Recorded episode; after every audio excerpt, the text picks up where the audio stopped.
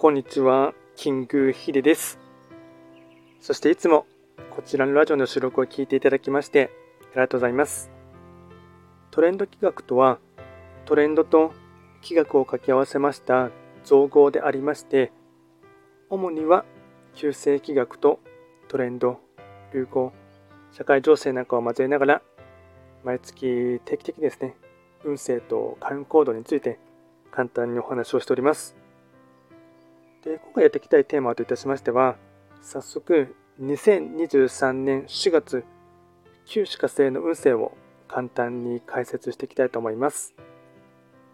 ただし、4月と言いましても、気学の場合、暦は旧暦で見ていきますので、具体的な日数で言いますと、4月5日から5月5日までを指しますので、よろしくお願いいたします。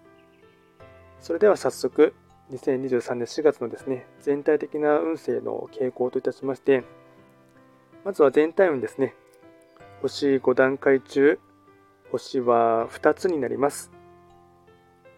旧歯科星は、本来、八白土星の本石地であります北東の場所に巡っていきますので、法医学の作用といたしましては、北東とか、あとはこの場所はリニューアル、リスタート、と新しいですね、切り返し地点とか、そういったですね、いわゆる外的な環境がいろいろと変わりそうな、そんな一月となっていきます。ではですね、全体的なポイントといたしまして、4つお伝えいたしますが、まずは1つ目、春の新生活、新しい変化には乗っていく。2つ目、親しき中にも礼儀あり、感情的にならないこと。3つ目、多様性な時代、意見や価値観が異なるからこそ新たな視点がある。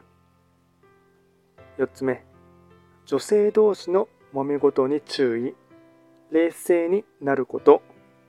総じて人間関係の悩みが増えそう。相互理解に努める。これが大事なポイントとなってきます。あとは会員行動ですね。こちらも4つお伝えいたしますが、まずは会員行動の1つ目。感情のコントロール。2つ目。相手の立場に立って考える。想像力が大事。3つ目。歯の定期検診。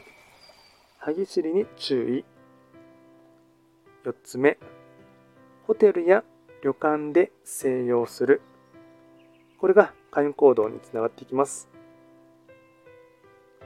あとはラッキーアイテムといたしまして、食べ物に関しましては、焼肉、たけのこご飯、じゃがバター、ケーキ、これがラッキーフードになっていきます。あとはラッキーカラーに関しましては、黄色、茶色、グレー、これがラッキーカラーになります。あと、こちらですね、より詳しい内容のものに関しましては、YouTube ですでに動画をアップロードしておりますので、そちらもですね、合わせて参照していただければなと思います。ではですね、今回は簡単に2023年4月の旧歯科生の運勢を紹介いたしました。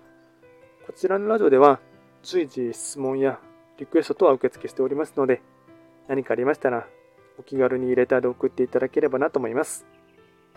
それでは今回も最後まで聴いていただきましてありがとうございました。